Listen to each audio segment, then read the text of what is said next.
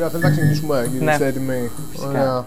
TJ The Boy, λοιπόν. Πολλά χρόνια φίλος και συνεργάτης και εμένα και του Γιάννη. Τον Κώστα τον έχεις γνωρίσει από την προηγούμενη φορά που ήσουν τον πίσω από τις Ντάνι. κάμερες με τον Ντάνι. Τι λέει, πώς είσαι; Μεγάλη μου χαρά που βρίσκομαι εδώ μαζί σας. Είναι μια ε, heavyweight arena φυσικά σε ό,τι αφορά το, τις συνεντεύξεις, την κουβέντα κτλ. Ε, απαλλαγμένη από φανφάρες κτλ. Πολύ on point συζητήσεις. Ε, χαίρομαι πολύ που τα πηγαίνετε έτσι. Κάτι έκανες εσύ δίπλα μου. Έκανα thumbs up, φίλε. Α, οκ. Νομίζω δεν βλέπα. Όχι, να είσαι Ε, καλά. με τον καθέναν από εσάς εκτός από εσένα, ε, έχω μια μικρή πορεία, ας πούμε, όλα αυτά τα χρόνια έχουμε συναντηθεί οι δρόμοι μας. Εν πάση και- περιπτώσει, χαίρομαι πολύ που βρίσκομαι εδώ. Και ελπίζω το level της κουβέντας να μην γίνει πολύ βαρύ, να, να τσουλήσει ωραία. Ναι. Ε, και για μας είναι πολύ σημαντικό που κάνουμε αυτό το επεισόδιο μαζί σου που είσαι χρόνια φίλος μας γιατί ήταν ε, κάτι αρκετά δύσκολο για μας να ξαναμπούμε σε όλο αυτό το lane και σε όλη αυτή την πορεία ε, γιατί πριν από λίγες μέρες χάσαμε έναν άνθρωπο ο οποίος πέρα από καλλιτέχνης ο καθένας έχει την υποκειμενική γνώμη για την τέχνη και τη μουσική αλλά ήταν ένας άνθρωπος ο οποίος ήταν ε, και στενός συνεργάτης του Γιάννη που του κάνει τις φωτογραφίσεις το γνώριζα και εγώ προσωπικά ε, για αρκετά χρόνια. Από σένα τον είχα γνωρίσει, είναι η αλήθεια. Ε, και πριν από λίγους μήνες καθόταν ε, σε αυτόν τον καναπέ και έκανα μια πολύ ωραία ε, κουβέντα. Οπότε είναι πολύ σημαντικό που έχουμε έναν άνθρωπο που είναι δικός μας αυτή τη στιγμή, δικός μας εντός και εκτός εισαγωγικών, ώστε να μπορούμε και εμείς να συζητήσουμε πιο άνετα και πιο χαλαρά παρά την πίεση Να. των, ε, της εποχής και του, και του συμβάντος αυτού του, αυτού του δυσάρεστου. Ναι. Ε, το, αν θες τη- μια μικρή τοποθέτησή μου, γιατί εξαιτίας του ότι το συμβάν είναι πολύ φρέσκο, δεν έχω προλάβει να το συνειδητοποιήσω, ας πούμε, σε τέτοια φάση βρίσκομαι. Ε, επίσης, ε, λόγω αυτού είναι κάπως παράξενο το mood μου και λόγω των προσωπικών μου πραγμάτων που κυνηγάω, αλλά και λόγω αυτού της φαλιάρας, ας πούμε, της εξαφνικής. Ε, και όντας μηχανόβιος και με αμάξια και έχοντας κάνει μαλακές και εγώ και έχοντας έρθει σε θέση και εγώ να χάνω τα αμάξι μου πίσω κινητό να σκάω κάπου. Εντάξει, και έχω βρεθεί σε παρόμοια θέση. Φυσικά χωρίς να τέτοιο αποτέλεσμα. Ε, ήταν ένα σοκ για μένα. Με το Mad Clip, εντάξει, όσοι παρακολουθούν την πορεία μου και ξέρουν από ραπ, ας πούμε, ξέρουν ποια ήταν η σχέση μας, τι έχουμε κάνει, που, έχουμε, που έχουν που έχουν συναντηθεί οι δρόμοι μας, εν πάση περιπτώσει. Ήταν ξαφνικό, ήταν νέος, δεν άξιζε. Πιστεύω ότι ο Θεός θα μπορούσε να του τη χαρίσει, ρε παιδί μου, θα μπορούσε να κάνει κάτι. Ε, θέλω να πω τα ειλικρινή μου συλληπιτήρια στην οικογένειά του. Ε, και δεν μπορώ να πω κάτι άλλο. Θα ήθελα να μείνω εδώ γιατί είναι, ψηλό, είναι αρκετά φρέσκο το πράγμα. Το ίδιο, το ίδιο και, και για μας. Πάμε λοιπόν στα, στα δικά μας, πάμε στα, στα μουσικά. Έχεις μια πορεία πάρα πολλά χρόνια, τουλάχιστον ε, 20, αν θυμάμαι καλά. Έχεις ξεκινήσει εκεί από τα late 90s με όλα τα σκηνικά τα εφηβικά. Τα έχουμε ξαναπεί αυτά και σε άλλες συνεντεύξεις. Τα είπες και στα παιδιά από το Ηλία Ρίχτο. Ε, μ, ποιο είναι το μυστικό του να επιβιώνεις τόσα χρόνια; Υπάρχει καταρχήν μυστικό του να επιβιώνεις τόσα χρόνια σε αυτή τη σκηνή και να καταφέρεις να είσαι συνέχεια από τα ονόματα τα οποία συζητιούνται, από τα ονόματα τα οποία είναι στη, στην πρώτη γραμμή; Ε, κοίτα, δεν, δεν ξέρω αν θα, θα, θα, θα μπορούσα να το ταμπελοποιήσω με τη λέξη μυστικό, γιατί μυστικό είναι κάτι το οποίο ε, το κρατάς μυστικό. Εγώ δεν κρατάω κάτι μυστικό. στα μυστικά. Οι δουλειές μου είναι ξεκάθαρες και προσβάσιμες από όλους. Ε, αν θες τη γνώμη μου, θεωρώ ότι... Κοίτα, εγώ στο game μπήκα από τη μεριά ενός DJ, εντάξει. Ε, δηλαδή, ε, είχα αυτή τη λόξα με τα κόλπα, με τα pick-up, με τα scratch, όλα αυτά. Να κατακτήσω ένα τίτλο, τον κατέκτησα τρεις φορές συνεχόμενα. Εκπροσώπησα την Ελλάδα στο παγκόσμιο τρεις φορές. Οκ, αυτά είναι κάποια, κάποιες σελίδες πολύ crucial, αν θες, ε, για την πορεία μου και την καριέρα μου, αλλά δεν πάβει να, ναι, να έχει προχωρήσει η φάση, έχει προχωρήσει η μουσική και θέλω να σου πω ότι αν θες να χρησιμοποιήσω τη λέξη μυστικό είναι να ακούς μουσική, να ψάχνεις με τη μουσική, να εξελίσσεσαι και να μην αφήνεις τίποτα να πέσει κάτω. Όλο αυτό, άμα ε, εγώ το κάνω μη αγχωτικά, ή ακόμα και όταν η κατάσταση έρχεται και Ε, οι συνθήκες απαιτούν άγχος, πίεση και τα deadline, όλα αυτά, να βγάζεις μουσική κτλ. Κοιτάω να το διατηρώ σε ένα level το οποίο, σε ένα πλαίσιο, το οποίο να με κάνει να διασκεδάζω και να το ευχαριστιέμαι. Άρα, συνοψίζοντας. Ε, είναι το μυστικό να ευχαριστιέσαι. Το να εξαλείσσομαι, να ακούω πολύ μουσική, να παρακολουθώ πολύ τη μουσική. Να είμαι μαμούνι, ρε παιδί μου, δηλαδή να, να ενδιαφέρομαι να ακούσω ένα νέο ράπερ, ένα νέο beat, να δω τι έβγαλε ο ένας, τι έβγαλε ο άλλος, να κάτσω να υλοποιήσω ιδέες, να σκεφτώ, να σημειώσω, να γράψω. Όλα αυτά ε, όταν μου με κάνουν και νιώθω χαρούμενος που θα κάνω και γουστάρω και διασκεδάζω, ε, θα, το, θα έλεγα ότι αυτό είναι το μυστικό. Αν, θέλ, αν μου επιτρέπετε να χρησιμοποιήσω αυτή τη λέξη. Παίζει ρόλο για σένα να, να τσεκάρεις καινούρια πράγματα, να δοκιμάζεις καινούρια πράγματα. Σαφέστατα. σαφέστατα. Αυτό όλο είναι μουσική. Η μουσική είναι εξέλιξη. Ε, Φαντάσου πόσο cringe θα ήταν, παιδί μου, να... Να κάνεις ακόμα τα ίδια. να, να κάνω τα ίδια, να ξέρω εγώ, σε φάση το τρένο έφυγε αυτό ρε παιδί μου. Το τρένο του πρωταθλητής Κράτς έχει φύγει. Έχουν ναι. έρθει άλλες στη θέση μου, έχουν έρθει πιστόλια πολύ σοβαρά. Εντάξει, είναι ο Μάρβελ, ο οποίος οι διακρίσεις του, τα ρεκόρ το χτυπάνε χαιρετίσματα κιόλας. Ε, χτυπάνε το ένα μετά το άλλο σε διαγωνισμούς Κράτς. Είναι ο ο Mode, ένα πάρα πολύ μεγάλο πιστόλι, έβγαλε την Ελλάδα τρίτη, αν δεν κάνω λάθος, το τελευταίο, ή τέταρτη, mm. μου διαφεύγει. Δεν πειράζει. Ε, εντάξει, το level, ε, όπως όλα τα πράγματα, είναι πάρα πολύ ψηλό στο εξωτερικό, στο θέμα turntablism και scratching κτλ. Το συνεχίζουν επάξια. Εγώ σαφώς θα έχω την κάβλα όταν ξυπνήσω το πρωί, κατά τη διάρκεια της ημέρας και με τα σόβρακα που λέει ο λόγος να είμαι να πάω να σκατσάρω. Αυτό δεν φεύγει ποτέ, είναι μεγάλη μου αγάπη. Αλλά φαντάσου πόσο Μαλάκα θα φαινόμουν να. Θα νιώθεις λίγο γραφικός. Όχι να, διατυμπα... να, να πουλάω το προϊόν του Jet the Boy ότι ο 3 επί. Εντάξει, ρε φίλε, τελειώσαν αυτά. Mm. Ήταν το 5, το 6 και το 7. Και πήγαμε στα παγκόσμια, μου βόν. Σου αρέσει να βάζεις καινούρια challenges οπότε στον εαυτό σου. Ναι, μου αρέσει. Μ' αρέσει να. Ακόμα και απόρριψη μου αρέσει γιατί με κάνει να πεισμώνω και να, να φτιάχνω τα πράγματα έτσι να τα μαγειρεύω ώστε να, να μπω σε καινούργια challenge. Είχες δοκιμάσει πιο νωρίς. Είπες πριν βασικά ότι μπήκες στη φάση ως DJ. Mm. Είχες δοκιμάσει πιο νωρίς το να κάνεις, ε, να είσαι ως beatmaker ή producer ή κάτι τέτοιο; Ε, πριν το 10 μιλάω. Όχι, δεν το είχα δοκιμάσει. Ε, Στο 10 θυμάμαι ένα project το οποίο έτρεχε και ναι. έκανες κάποια πράγματα. Και τώρα τελευταία όλοι ξέρουμε. Ε, κοίτα, η ερώτησή σου μου οδηγεί σε κάποια πράγματα που έχω πει σε άλλη συνέντευξη. Δεν πειράζει, θα τα πω ξανά λίγο. Εντάξει. Μπορεί να τα σχολιάσουμε. Είχα μια μεγάλη επιρροή στη ζωή μου, ο οποίος ήταν ο Τζο Μέλοντι. Αν το έχεις πει στον Αντώνη, ναι, ε. Το έχω πει. Άρα τρομεχή γι' αυτό. Όχι, τρομεχή. Εγώ θέλω να μάθω. Έχει έρθει δύο φορές στο Legal Pizza. Ένα μεγάλο σαράουτ λοιπόν. Ένα μεγάλο σαράουτ είναι ο πρώτος καλεσμένος που έχει έρθει δύο φορές στο κανάλι. Εγώ γι' αυτό προσπέρασα το αέρα του 10 και σου λέω για πριν από αυτό. Που λες ότι μπήκες σαν DJ. Μπήκες κατευθείαν σαν DJ, προσπάθησες ποτέ να κάνεις κάτι άλλο στι αρχές. Θα σου πω, εμένα το χίπο που μου το έμαθα γραφητά, mm-hmm. το έχω ξαναπεί νομίζω. Ε, εντάξει, έχουμε κάνει και τα illegal pieces, έχουμε μπει και στα τρένα μας, έχουμε φέρει mm-hmm. κυνηγητά, δεν μας δέσανε ποτέ ευτυχώς. Αλλά το μεγάλο το challenge για μένα ήταν να βγω πρωταθλητής scratch. Αυτό ήταν. Οκ, okay, okay. δηλαδή, δεν το έχεις δοκιμάσει δηλαδή καν; Όχι. Ε, Κοίταξε να δεις, ε, θεωρώ ότι Ας πούμε, άμα σου πω μπορείς να γίνεις ποδοσφαιριστής, η απάντηση είναι κατευθείαν όχι, γιατί το γνωρίζεις πολύ καλά. Εντάξει, δεν το ξέρεις, αλλά ναι. Ας πούμε, ας πούμε όχι. Ας πούμε. Ωραία, ας πούμε κυνηγός. Πολλοί, πολλοί τερματοφύλακες ξεκινήσανε παίζοντας μέσα μπαλά, έτσι. Ο Πατή πότε ήταν αυτή, έπαιζε σε βάζανε τέρμα. Αλήθεια! Ωραία, μαλάκα. Εγώ τέρμα έπαιζα, το ξέρεις. Αλλά το γούσταρα φάση είχα πάρει και γάντια. Αλήθεια, εντάξει, αν επιτυχεί παράδειγμα, συγχωράτε με. Γιατί είχα πάρει και εγώ. Εν πάση περιπτώσει. Τερματοφύλακες gang. Τερματοφύλακες gang. Και εσύ. Ναι, ναι. Μαλάκας σε φωλιά έπεσα. Μπάλα πάντα με έβαζαν τέρμα. Φωλιά, ρε μαλάκα. Το λες και σε στίχο αυτό. Έχει στίχο που λέει μπάλα πάντα με βάζαν τέρμα.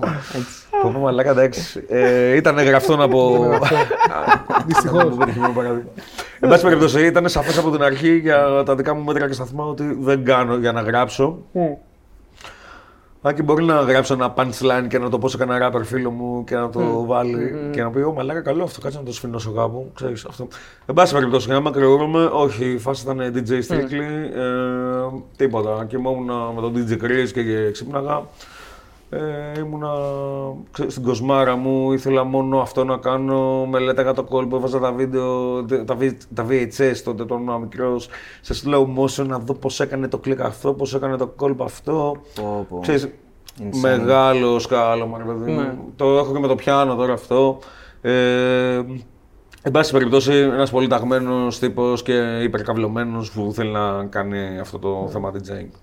Και κάπου μπήκε το beatmaking σαν το καινούριο challenge, ας πούμε, για σένα. Εντάξει, ναι. Ε, θα έλεγα ότι κάπως έτσι πάει, χοντρικά. Και ε, ναι, θα συμφωνήσω. Εντάξει, και να λέμε και την αλήθεια. Όταν αποφάσισες να φτύσεις ένα κουπλέ, έμεινε στην ιστορία αυτό. Ναι. Έτσι.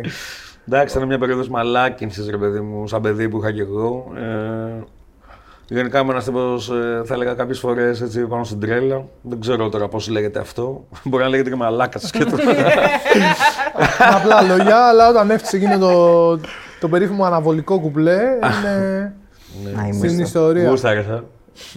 Όλη η Ελλάδα. Όλη η Ελλάδα γούσταρε. Όλη η Ελλάδα πήγε Έχεις και γυμναστήριο. όχι δάκρυα χαράς. Ναι. Έχει δάκρυα χαράς. Όλη η Ελλάδα Θυμάμαι, ρε πήγε. μαλάκα, θυμάμαι, έχω πάει σε ένα.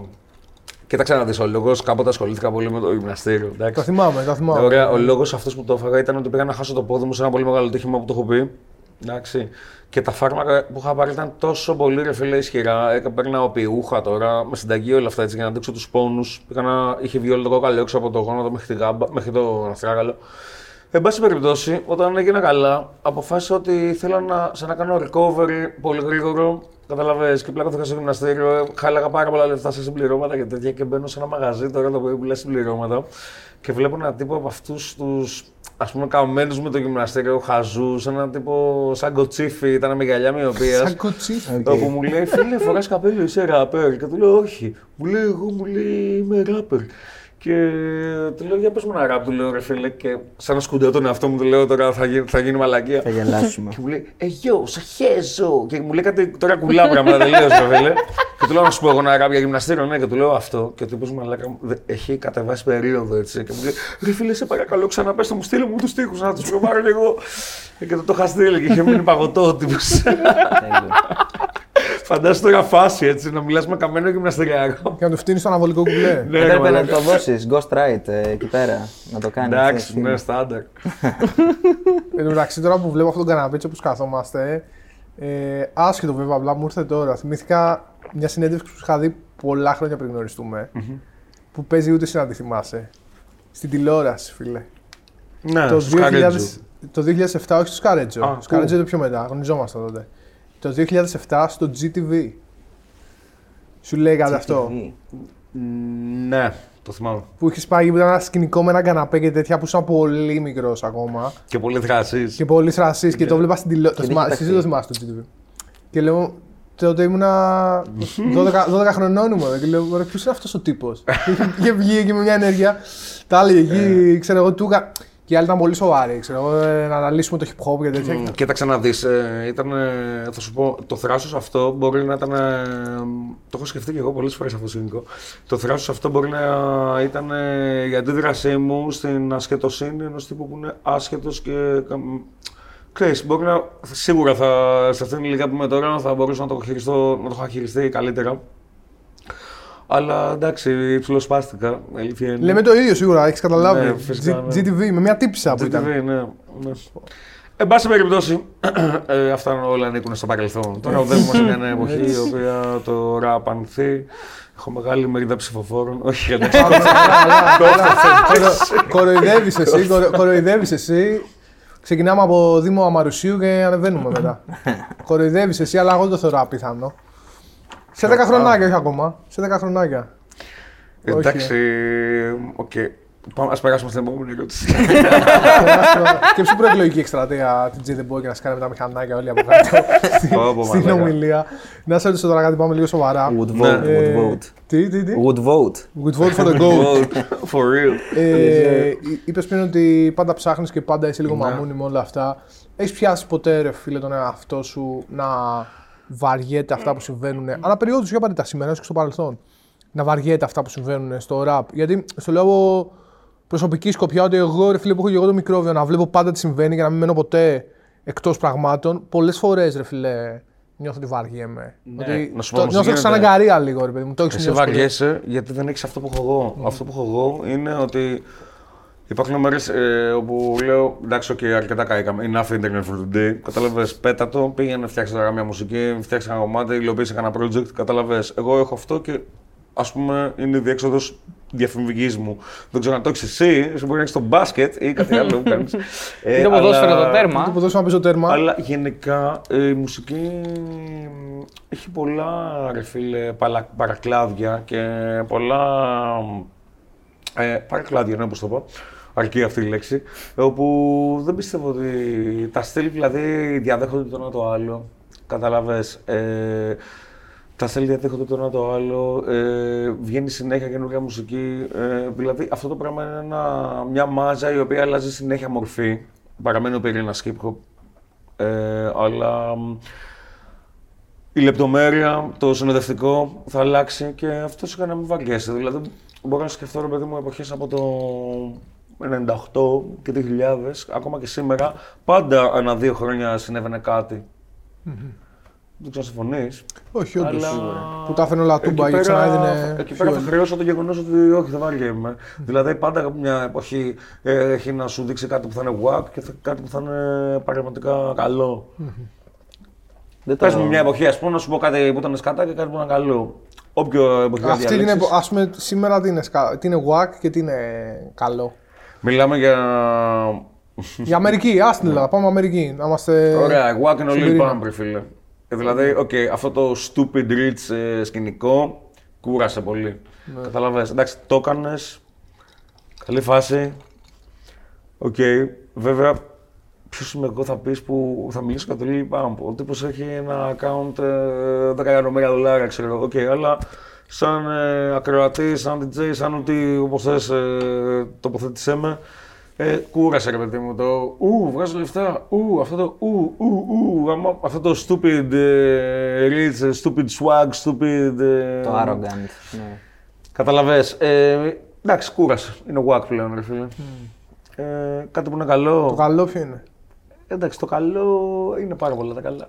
το πιο καλό, αυτό που σε αγγίζει περισσότερο. Για ποια εποχή μιλάμε; Τώρα, για το σήμερα. Ε, να, ας πούμε, ο Ροκ Μαρσιάνο, ας πούμε, είναι μια σταθερή αξία, ρε παιδί μου, καταλαβες. Ε, και λυρικά και Benny the Butcher και όλα Ακούς αυτά. Γκριζέλντα, ε; Ε, δεν ακούω πολύ. Ε, εντάξει, ακούω μέχρι το βαθμό που πρέπει να ακούσω. Εντάξει, αλλά το, το ροκ μαρσιάνο το υποθετώ σε μια άλλη κατηγορία. Εντάξει, γιατί για τους λόγους τους δικούς μου, του γούστου κτλ. Ε, θα μπορούσα να πω και πιο ας πούμε popular πράγματα. Όχι ότι ο ροκ μαρσιάνο δεν είναι γνωστός σε κάποιο Είναι βαθμό. παλιός ράπερ όμως ο Μαρσιάνο, δεν είναι ένα. Ναι, αλλά είδες τώρα τι ετοιμάζει. Ναι.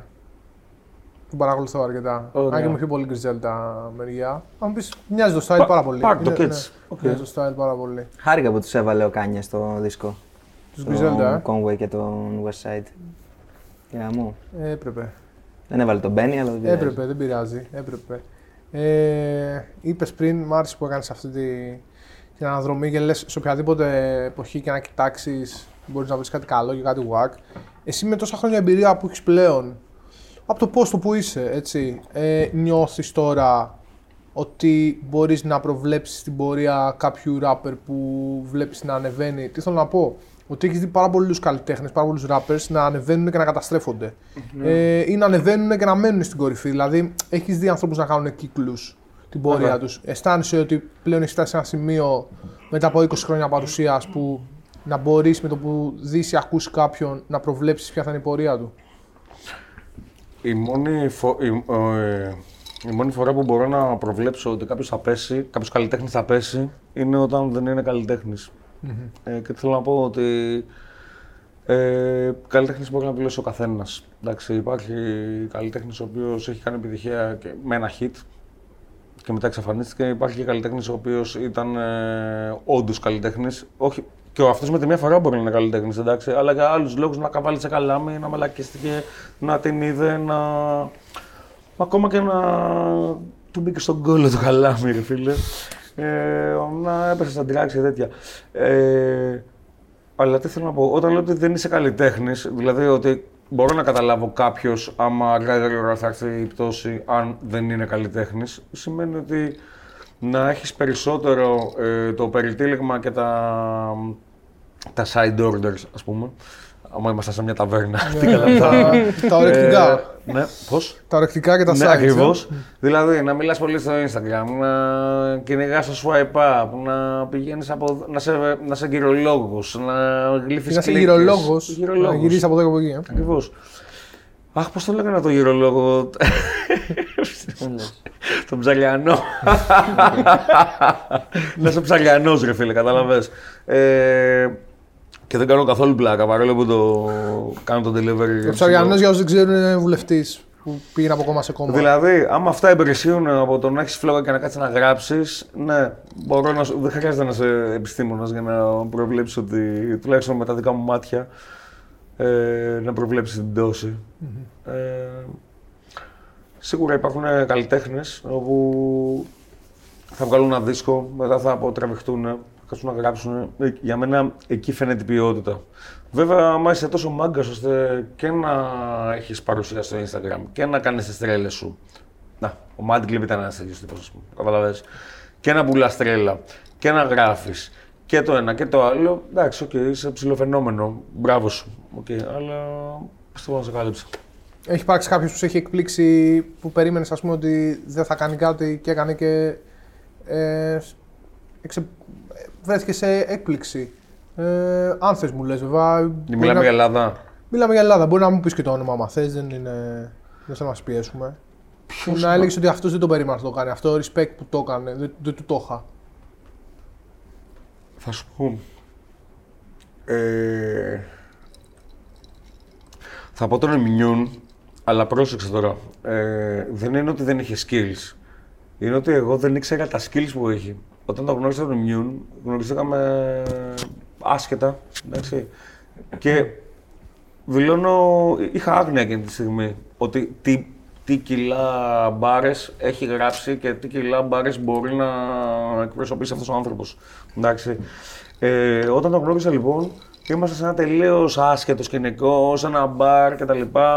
Ε, και σε μια συναυλία τους Σάσκα κτλ. Τον γνώρισα σαν ένα άλλο στοιχείο μου, απλά σαν ένα τύπο ο οποίος ε, τι κάνεις, boy, μπίρι, μπίρι, ναι, κτλ. Ε, γράφω και εγώ raps. Α, οκ, ξέρεις, δεν είχα ακούσει. Οπότε όταν έγινε αυτό το, αυτή η εκτόξευση που έκανε αυτός ο τύπος, ε, μ' άφησε μαλάκα. Αλλά και σου ξαναλέω να, να διασαφηνίσω ότι δεν είναι ότι άκουσα και λέω Έλα ρε μαλάκα που πάει Σιγά το αυτός». ραπ, ναι. Απλά δεν μπορείς να το άκουσα, φανταστείς. Δεν άκουσα. Και, και δεν είναι... Ναι, αυτός ο τύπος έτσι όπως τον βλέπεις, είναι ένας τύπος ρε φίλε πλατειακό, γηπαιδικό. Αυτά όλα που έχει καταλαβαίνει. Έχει ένα originality, ρε παιδί μου, το οποίο φαίνεται ένα street μακριά. τύπος ναι. είναι. Ναι. Αλλά πού να φανταστείς. Σε πάω τώρα όμως πίσω. Τώρα, άμα κάποιος τη σήμερα ημέρα, άμα βλέπει τη συνέντευξή μας, θα λέει: Έλα ρε Μαλάκα, πώς είναι δυνατόν να μην ξέρεις τον Μιούν. Ναι, εγώ σε πάω τώρα τρία χρόνια πίσω, Ναι. καταλαβες. Γιατί ήταν πολύ απότομο το blow up που έκανε αυτός ο τύπος. Οπότε, αν σου κάνει αυτή η απάντηση. Μου κάνει με το, με το παραπάνω.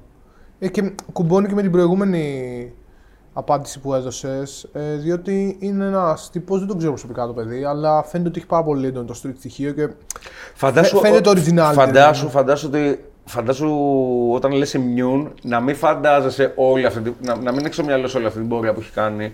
Να μην τον ξέρει κανείς. Εντάξει, είναι- αυτό. Να μην το, δεν, κανείς δεν τον ήξερε. Έτσι. Έκανε Τότε τρελό, τον όπως το γνώρισα. πες. Λίγο πριν κάνει το τσαφ.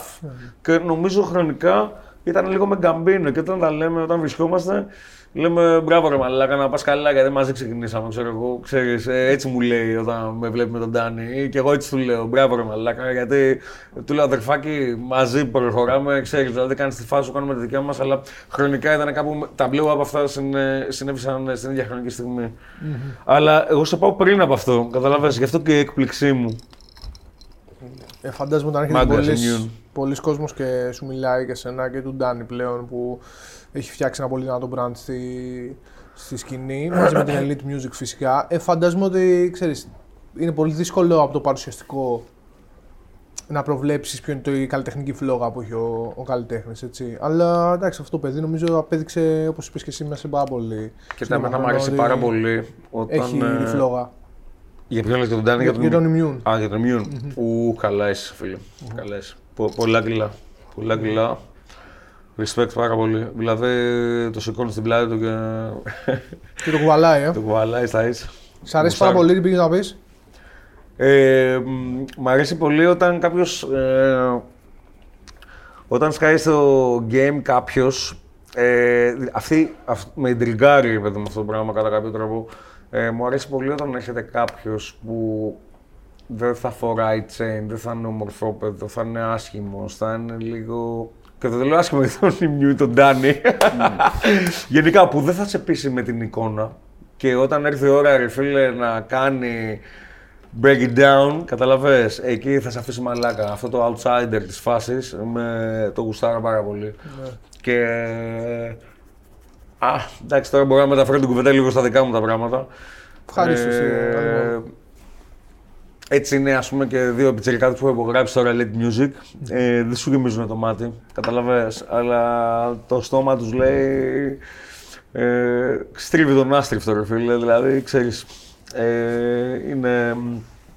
Χώνουν άσχημα. Πυροβολάνε, ε. Ναι, πυροβολάνε και αυτό μου αρέσει πάρα πολύ επάνω τους. Καταλαβαίνεις. Δηλαδή δεν, σε, δεν έχει το outfit ή το περιτύλιγμα για να σε πείσει να πεις Α, ένας ράπερ. Γιατί συνήθως εκεί είναι και ο πόζερος ράπερ. Εσύ θα πεις σε αυτή την περίπτωση. Αλλά ξέρεις, πολύ το γουστάρω αυτό. Και αυτό ισχύει και για τον Ντάνι και για τον Immune και για οποιοδήποτε κουβαλάει ταλέντο και στα αρχίδια του το. Η... Αχ, πώς θα το πω, η political correct εικόνα. Ναι, το, το image. Ναι, στα αρχίδια του. Δηλαδή είναι ομό ταλέντο, ρε παιδί μου, καταλαβες. Είναι, έχει κάτι γοητευτικό αυτό. Ε, και από ό,τι φάνηκε έχουν και σκηνική παρουσία. Εντάξει, τα παιδιά τα καινούρια που έχεις να βγάλεις στην Elite δεν τα έχουμε δει ακόμα. Αλλά και στην περίπτωση του Ντάνι που τα είχαμε πει και από, αυτό το, από αυτή την εκπομπή πριν από λίγους μήνες, αλλά και στην περίπτωση του Νιμιούν που νομίζω ότι τον είδαμε για πρώτη φορά live στο live που κάνατε με το Γκαμπίνο το μαγνητοσκοπημένο. Ναι. Έχουν και τρομερή σκηνική παρουσία και οι δύο τους. Κοίταξε να δεις, ο Immune το πρώτο live που κάναμε, που έκανε, ήταν αυτό μαζί μου. Άρα, καλά το- Με το πήρε είπα, τηλέφωνο το και πρώτο. μαλάκα, έλα να είσαι στην Τεχνόπολη, στο Off the Hook, ξέρω εγώ μαζί μου, γιατί γουστάρω. Μέσα του λέω, ρε φίλε, φύγαμε. Ε, θεωρώ ότι ήταν και ένα είδος προπόνησης στο live με τον Ντάνι. Το πήγε πολύ καλά. Έχει πολύ, δηλα- πολύ απαιτητικά σαν να σε raps, ρε παιδί μου, και lines. Και Τίποτα δεν το χάσε ποτέ, ρε παιδί μου. Εντάξει, μια φορά στο Κάρολο Στέβε, αλλά εντάξει, οκ, δικαιολογείται κτλ. Αλλά Live ήταν. είναι, ρε, εσύ, Έσκασε, μ' live. άρεσε που έσκασε διαβασμένος. Δεν το έχουμε συζητήσει. Δεν τον ρώτησα, «Ε, μαλάκα, έχεις κάνει προπόνηση. Φάνηκε, το είδα. Μου χρειάζεται καν να τον ρωτήσω. Το είδα στον τρόπο του performance. Ε, εντάξει, ο Ντάνι τώρα ράπαρε από παλιά, ράπαρε και πιο παλιά. Δεν τον φοβάμαι. Πραγματικά δηλαδή, οκ. Ε, έχω από παλιά, εντάξει, το είχε παρατήσει μετά ε, με, με που ξαναβρεθήκαμε. Έπρεπε να τον πείσω, να του μεταφέρω το vision αυτό που είχα όταν τον είδα. Ε, αλλά στο θέμα performance είναι σκύλος και προπονημένος, έρχεται και αυτό. Γενικά γουστάρω να βλέπω επαγγελματισμό στη φάση. Γουστάρω άλλος να έρχεται και να μην είναι «Α, μαλάκα ξενύχτη, να μην έρθεις σαν μαλάκα στο στούντιο, ρε φίλε, αλλά professional, καταλαβες. Και εκεί Εκεί δεν μπορεί να στραβώσω εγώ. Δηλαδή, άμα πρόκειται για καλλιτέχνη που πρέπει να κάνουμε δουλειά και που να έχω λόγο στην, ε, Στο project. στην απόδοση. Ναι, και στο project. Ε, μ, αλλά γουστάρω πολύ να βλέπω ότι ο άλλος το πονάει όσο και εγώ. Να είναι tight, ξέρω εγώ, το performance του, να μην πέφτει. Να ας πούμε, ξέρουμε να ότι μην το έχουμε χάνει. βάλει στον για αυτό το κομμάτι. Ελά, ναι, προπόνησέ το. Μην έρθεις ξενυχισμένο, μην μου πεις γάμα καμιά γκόμενα, μην μου πεις. ξέρω εγώ, έμπλεξα χθες το βράδυ. Ο Ντάνι, όποτε, ακού- όποτε τον ακούω να χώνει, νιώθω αυτό, ότι είναι tight. Ότι Είναι μηχανάκι. Είναι, Είναι μηχανάκι. εκεί, ξέρω εγώ, σταθερός. Είναι Στο μηχανάκι. live αυτό, δηλαδή στο, στο Gagarin που ήταν. Στο καγκάρι. Στο Gagarin, ας πούμε, ήταν super tight, ξέρω εγώ, το performance του. Ήταν super tight. Εντάξει, έχει, έχει πολλά καλά ρε παιδί μου. Έχει, ε, μπορεί να βγάλει το κινητό, να σου βάλει ένα beat και να σου πει το demo και να σου το πει τόσο καλά, να έχει κάποια τραγουδιστές, γέφυρες, κάποια parts, να μην χάσει τίποτα. Δηλαδή είναι... Φαίνεται ότι δεν είναι rookie, ότι ξέρει τρίπλα καλή. Έχει σημασία για σένα λοιπόν το performance, ας πούμε, το, le- το level του performance κάποιου artist; Όχι, δεν έχει πολύ σημασία. Α. Γιατί ε, εμένα με νοιάζει το πώς γράφει. Όλα τα άλλα έρχονται. Το θέμα είναι το ταλέντο στο γράψιμο. Οκ. Ε, μ, δεν ξέρω αν με πιάνεις, Α. αλλά ε, δηλαδή, ας πούμε, ένας τύπος ο οποίος έχω υπογράψει τώρα, το παιδί αυτό λέγεται Obsidian, ε, είναι 18 χρονών και αυτό που κάνει είναι σε πηγαίνει σε κάποια παγκόσμια τουρνουά, Muay Thai και τέτοια έτσι μαχητικά αθλήματα και τέτοια. Δεν έχει εμπειρία, δεν είχε πο- μπει ποτέ στούντιο. Μου στείλε ένα φωνητικό μήνυμα.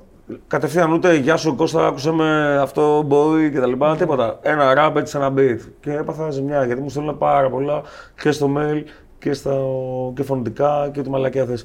Λοιπόν, ε, αυτός ο τύπος ε, κάθε τον γνώρισα, πήγα εκεί ε, γιατί ήθελα να εξακριβώσω άμα ήταν ε, ε, εκείνη η στιγμή που είπε ένα καλό ραπ ή άμα όντως γράφει έτσι. Άμα Και το τελικά- έχει γενικά, ναι. ναι, και τελικά έγραφε έτσι ο τύπος. Έγραφε πάρα πολύ έξυπνα, είχε πολύ punchline.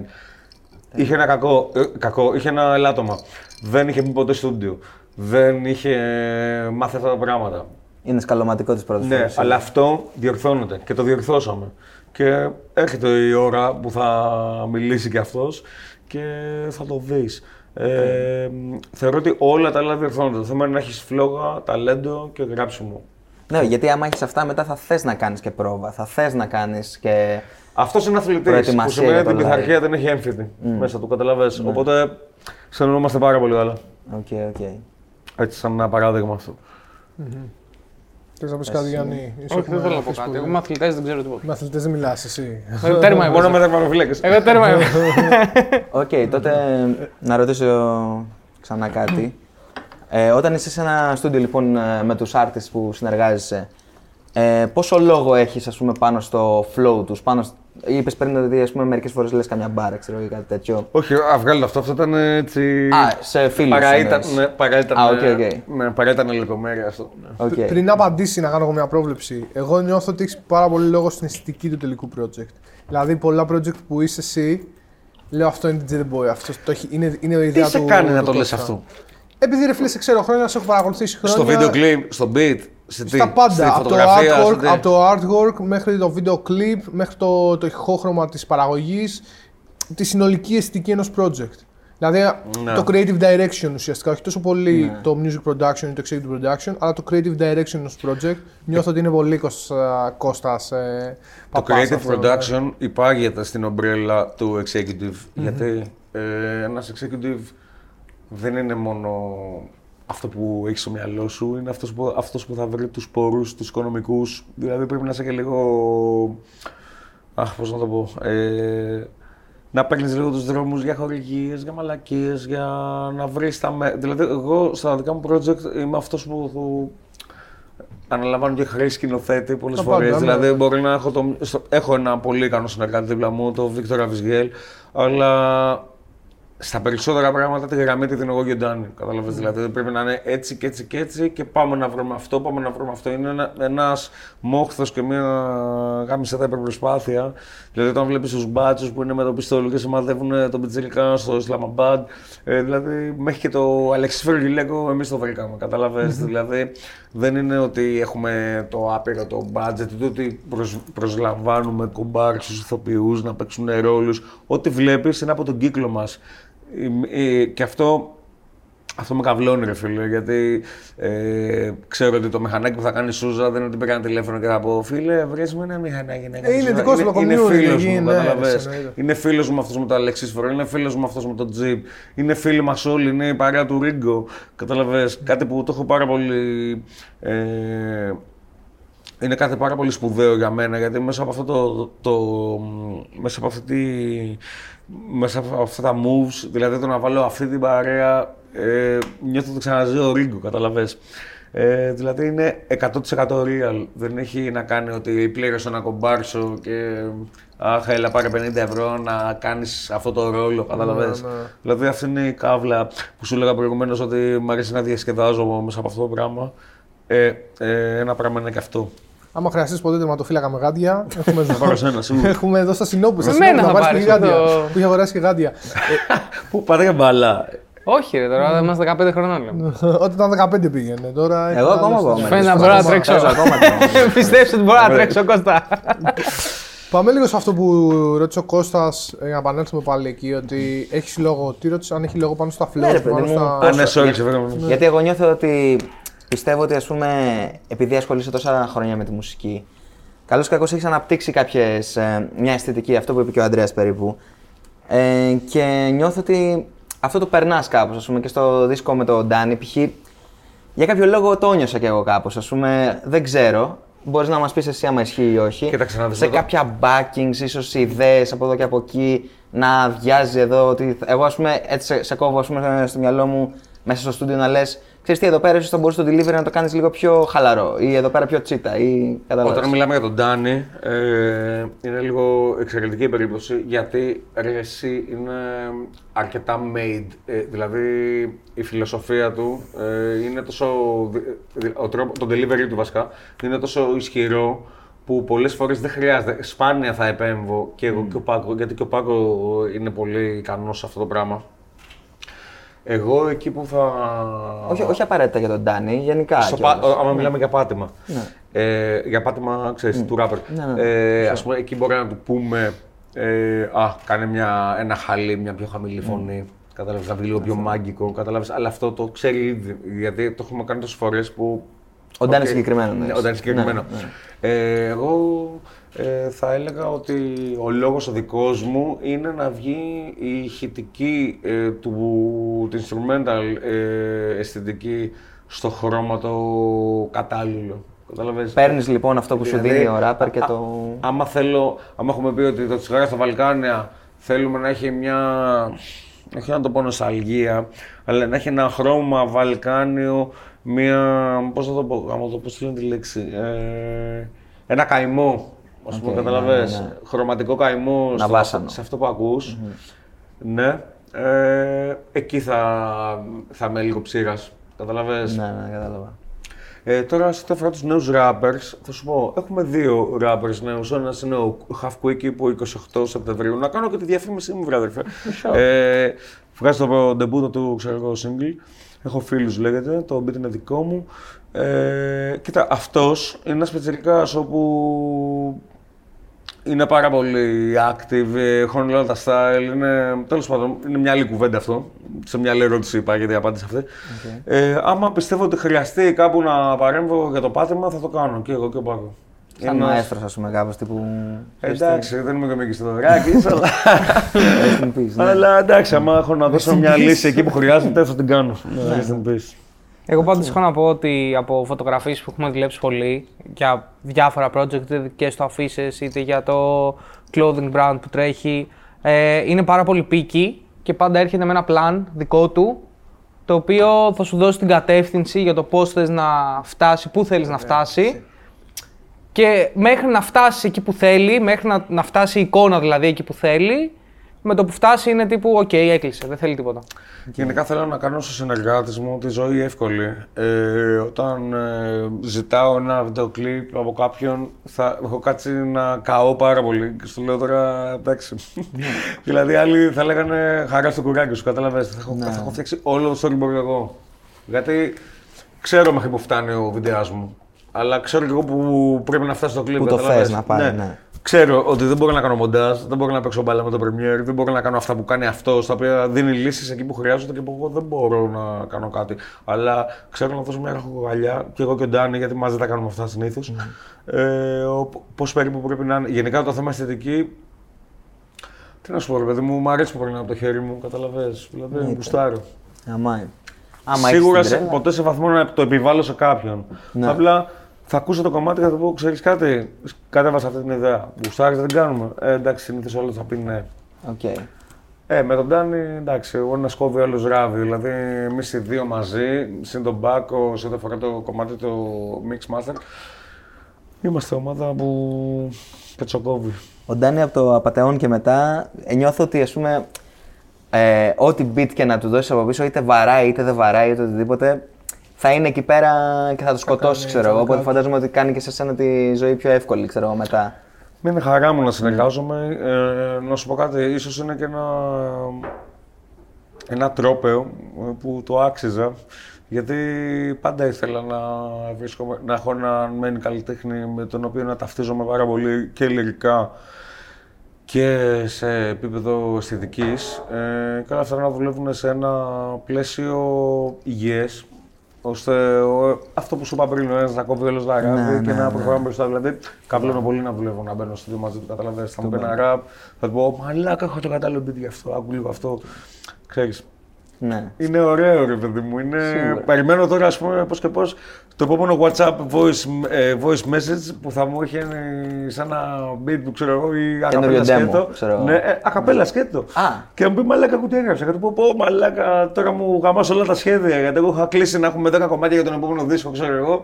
Και πω, πώς θα το σφηνώσουμε και αυτό. Ευχάριστες εκπλήξεις. ευχάριστα δηλαδή, ναι. προβλήματα. Οκ, οκ, τέλειο. Είσαι Ωραία. πολύ οργανωτικός πάντως. Εγώ θυμάμαι είσαι ο πρώτο rapper, DJ από τη σκηνή γενικότερα. Rapper άτομο. όχι. Rapper όχι από τη σκηνή. λέ- Το, το βάζω όλο. Rapper, παύλα DJ, παύλα παραγωγός.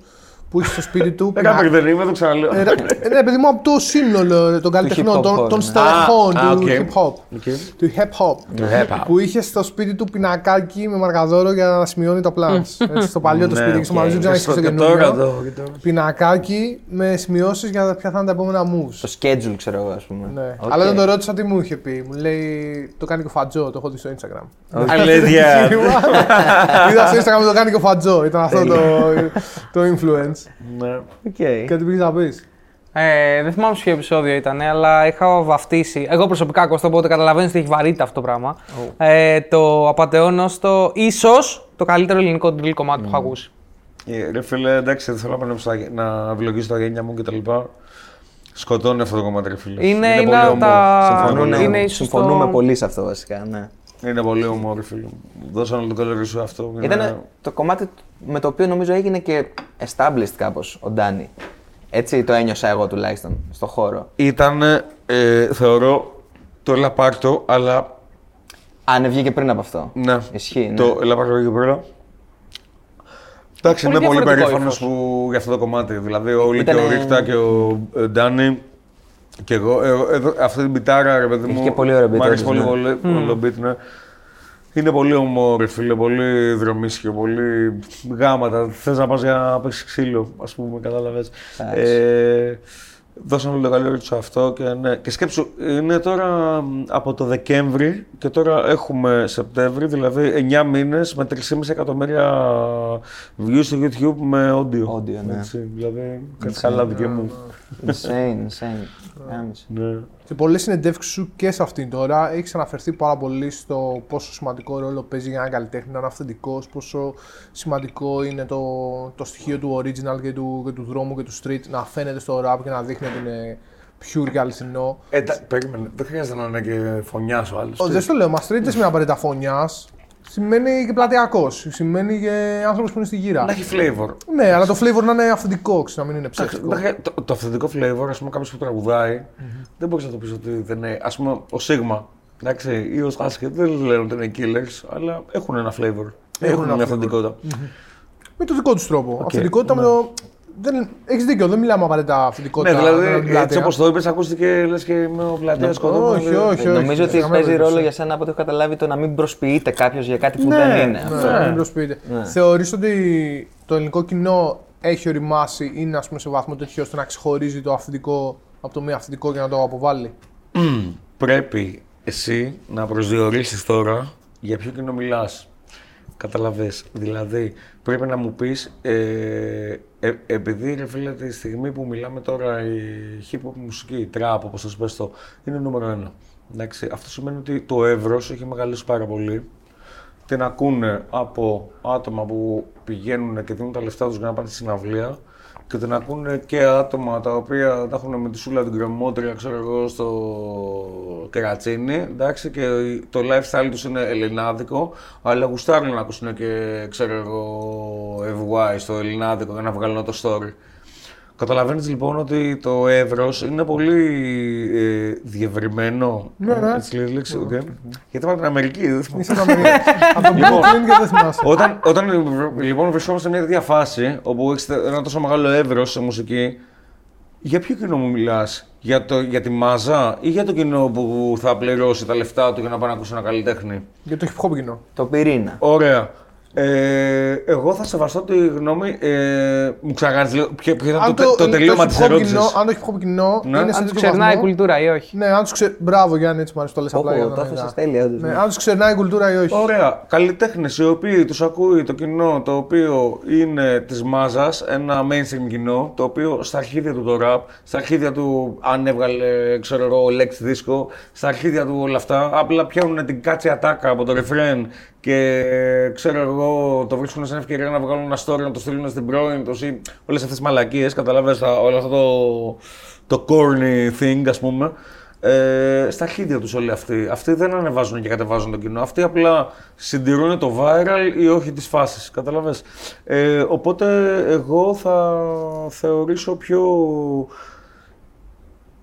Θα, θα βάλω σε προτεραιότητα τη γνώμη ενός κοινού το οποίο βγάζει τα 20 ευρώ, τα 15 για να δώσει και μια συναυλία για να πάει. Και πιστεύω ότι αυτοί που γεμίζουν οι συναυλίες, ένας καλλιτέχνης ο οποίος, για να φτάσω στο τελείωμα της απάντησης, ε, αυτός που θα βγάλει τα 15 ευρώ, τα 20 για να τα δώσει και μια συναυλία, ε, έχει περισσότερο αξία η γνώμη του και το πώς θα αντιδράσει από ένα μαλάκα που πηγαίνει στο Λινάδικο με μπουκαμισάκι και μπήρε μπήρε και θα το κάνει για χαβαλέ, ας πούμε, καταλαβες.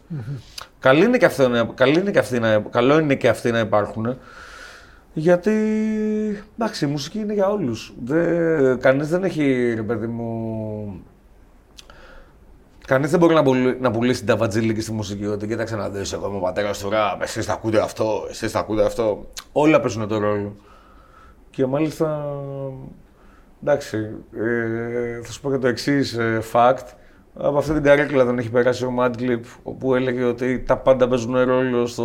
ακόμα και το mainstream παίζει ρόλο στην επιτυχία του πάρα πολύ σωστή κουβέντα. Το underground. Α, αυτό είναι ο οδηγός μου για μένα, να ξέρεις. Ε, οπότε.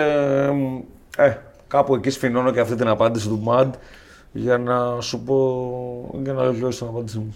Ότι είναι όλα αλληλένδετα. ε. Πόσο σημαντική ήταν αυτή η Ναι, τοποθέτηση. αλληλένδετα, αλλά εγώ προτιμώ, ε, ε, εγώ θα προτιμήσω, θα σεβαστώ τα πάντα, αλλά εντάξει, αυτός που θα, αυτό που θα τον ανεβάσω, και θα τον, δηλαδή ένα κοινό το οποίο βγάζει ρε φίλε τα λεφτά του για να πάει να δώσει για μια συναυλία, ε, έχει περισσότερη βαρύτητα ή το αυτή του από κάποιον ο οποίος στα αρχίδια του θα πάει σπίτι του να δει Bachelor, ας πούμε, καταλαβες. Τι ήθελε να πεις εσύ πριν, κάτι έχεις οπλίσει να ρωτήσεις; Ναι. Θέλω να σε ρωτήσω και άμα θες μου απαντάς, ε, πώς νιώθεις που σε σύγκριση με το πώς, ε, τι αντιμετώπιση έπαιρνες πριν κάποια χρόνια από κόσμο ο οποίος ε, σε έκραζε, Πότε; ε, ας πούμε εποχές τύπου 13... Να το πω εγώ ξεκάθαρα, να το πω Πες εγώ το. αυτό που θες να πεις ξεκάθαρα. Ναι. Εγώ νιώθω ότι, και θέλω να μου πεις Αντώνιος και εσύ, ότι αδικήθηκες. Τι θέλω να πω, σε μια συγκεκριμένη περίοδο της hip hop ιστοριας ότι, του ελληνικού, της ιστορίας του ελληνικού hip hop, ότι τι- στις αρχές του DJ The Boy TV, ας πούμε, υπήρχε μια μερίδα των τότε σκληροπυρηνικών fans του ελληνικού hip hop που λέγανε τι είναι αυτός που βγαίνει εκεί με το Α, μπράβο, Maxi, αυτό, ναι. με το Μίδε, με τα Chains, με το V, με το Jeans στο σχημένο, τότε ακούγες Είχες Jim Jones και αντιμετωπίσει- τέτοια. Ωραία, αυτό δεν έχει σχέση με μουσική όμως. Δεν έχει σχέση, Αυτό είναι αλλά- μια καβλάντα. Ναι, ένιωσες ποτέ ότι σε αδίκησαν. Γιατί αυτά τα πράγματα που τότε έκανες εσύ, μετά γίνανε οι νόρμε. Είναι, είναι το στάνταρ του ελληνικού hip hop. Αυτό και ήθελα να σε ρωτήσω λοιπόν πώς νιώθεις τώρα που αυτοί οι άνθρωποι νιώθω ότι είναι οπαδοί πλέον, ξέρω Ωραία. Ε, Καταρχάς πρέπει να διαχωρίσουμε κάτι. Ότι άλλο αυτό που λες για το 12-13 με το DJ Boy TV. Ρε παιδιά, οκ. Και εγώ ζω τη ζωή μου. Θέλω να με. Μ' αρέσει. Μου άρεσε, ρε παιδί μου, το να περνάω καλά, να γελάμε. Μου άρεσε πάρα πολύ το γέλιο στη ζωή μου, το χιούμορ κτλ. Αυτό το εξωτερίκευσα. Οκ. Κάποια στιγμή έγιναν κάποια σκηνικά με τον Παύλο, εντάξει, που φασίστες φάγανε έναν αδερφό μας. Είναι και η καταγωγή μου τέτοια. Τα βλέπω λίγο πατριωτικά τα πράγματα, πατριωτικά από την άποψη ότι το παίρνω βαριά, ρε παιδί μου, κατάλαβες. Και αυτό με έκανε να σταματήσω αυτό το πράγμα και να επικεντρωθώ στη μουσική. Λοιπόν, τώρα να μου λύσει αυτό το πράγμα ε, από το 12, δηλαδή είναι εκτός μουσικής, καταλαβες. Εγώ, Άρα εγώ δεν το νομίζω νιώθω ότι πιο πολύ για τη συνδέονται. μουσική, να σου πω την Εντάξει. αλήθεια, προσωπικά. Εσύ ήθελες πιο πολύ για τη μουσική. Ήθελα- Ήθελες πιο πολύ για τη μουσική, δηλαδή. Είχε, είχες νιώσει, δεν είχε νιώσει κάποιο είδους hate από. Δεν σου λέω, ξέρεις, από μια Κοίταξε να συγκεκριμένη δεις, μερίδα. υπήρχαν ε, καταρχάς τα αρχίδια μου. Ναι, εντάξει. Εντάξει, Ας ξεκινήσουμε από αυτό. Ναι. Δεύτερον, ε, Θα σου πω, ένας τύπος ε, σαν εμένα, ας πούμε, εντάξει, με μια καριέρα Α και τα λοιπά, όταν παίρνει την απόφαση να κάνει ένα label και να ε, κάνει κάποια business moves τα οποία θα έχουν να κάνουν με, με το να σφινώσει ένα, από, ένα, από ένα μερίδιο της πίτας, να χρειαστεί να σφινώσει και το δικιά μου η business κάπου, σίγουρα δεν θα προκαλέσει χαμόγελα σε όλους. Ναι. Ε, πόσο μάλλον όταν μιλάμε και αυτά τα λέω πάρα πολύ ταπεινά, έτσι. Δεν θέλω προς Θεού να παρεξηγηθώ. Όταν μιλάμε για έναν τύπο ο οποίος έχει συλλάβει το σχέδιο, ο οποίος έχει. Τι να σου πω, ρε παιδί μου, όχι ηγετική αντίληψη, ε, αλλά θα σου πω ότι ξέρει πώ πρέπει να πάνε κάποια πράγματα. Και όταν έχεις το δίπλα του κάποιου συνεργάτες οι οποίοι είναι φωτιά και βγάζουν κάποια πράγματα, αυτό είναι φυσικό και επόμενο να αποτελέσει κίνδυνο για κάποιον. Για κόσμο οι οποίοι βιοπορίζονται από αυτό και που μπορεί να μας δουν εχθρικά, ανταγωνιστικά και ότι πάμε να τους φάμε το μεροκάματο. Ναι, βγήκαμε με τον Ντάνι. Ε, λέγανε Αχαχά, τι είναι αυτός, Χαχαχά, τι είναι αυτός ο βλάκας. Του παίρνει τα λεφτά, δεν μπορεί. Χαχαχά. Τα βλέπα κι εγώ αυτά, οκ, okay, αλλά εγώ είχα μεγάλη πίστη. Εγώ ήξερα μέχρι που φτάνει αυτό που μπορούμε να δώσουμε. Ήξερα μέχρι που φτάνουν οι δυνατότητες του Ντάνι. Ήξερα γιατί, τι είμαι ικανός να κάνω εγώ μουσικά. Οπότε φτάσαμε σε μια φάση όπου για να σα πω και έτσι, όλη αυτή η επιτυχία του τσιγάρα στα Βαλκάνια. Εντάξει, έχει ας πούμε τώρα μιλάμε 12 εκατομμύρια streams. Ένας δίσκος από ένα καλλιτέχνη ο οποίος ήρθε από το πουθενά. Ο οποίος με τα αρχίδια του και τα δικά μου, okay, ε, πήρε αυτό το τρόπο. Ναι. Ο οποίος πήρε hate. Ο οποίος πολλά rap ε, news site τα οποία όλοι το ξέρουν και όποιος είναι γνώστης της φάσης το ξέρει κατευθύ, είναι affiliated με rappers, καταλαβες.